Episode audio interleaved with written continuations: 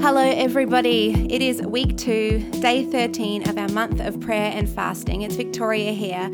I've been so encouraged and inspired this month by you all praying and fasting, and I'm hearing stories of how God's moving in and amongst us. Today, we're going to pray powerful prayers. We're going to pray for an outpouring of the Holy Spirit this year helping us to lift up Jesus in every sphere of our lives. So, an absolute outpouring. As we pray, I want you to imagine a waterfall or imagine like torrential rain. Imagine f- overfilling a jug, overflowing. That's what we want to see the Holy Spirit do in our lives and in this community, in our church this year.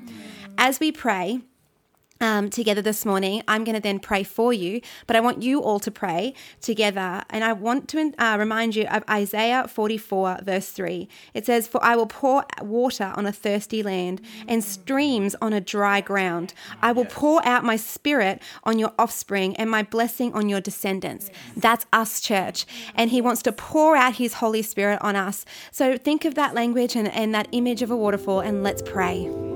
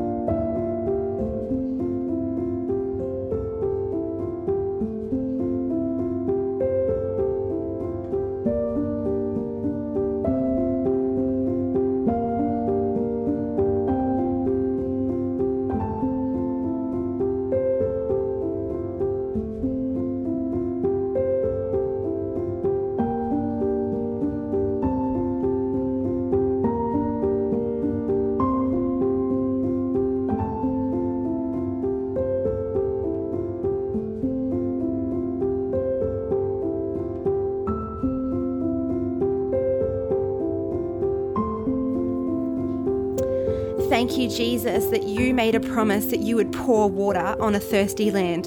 Thank you, Lord, that you declare that you will um, flood streams on dry ground.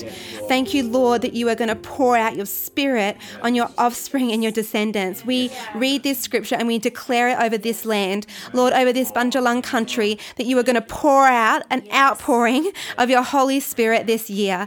Lord, that you are going to help us to lift up Jesus through your Holy Spirit in every sphere of our lives. So we declare it, we believe it, and we pray for it in Jesus' mighty name.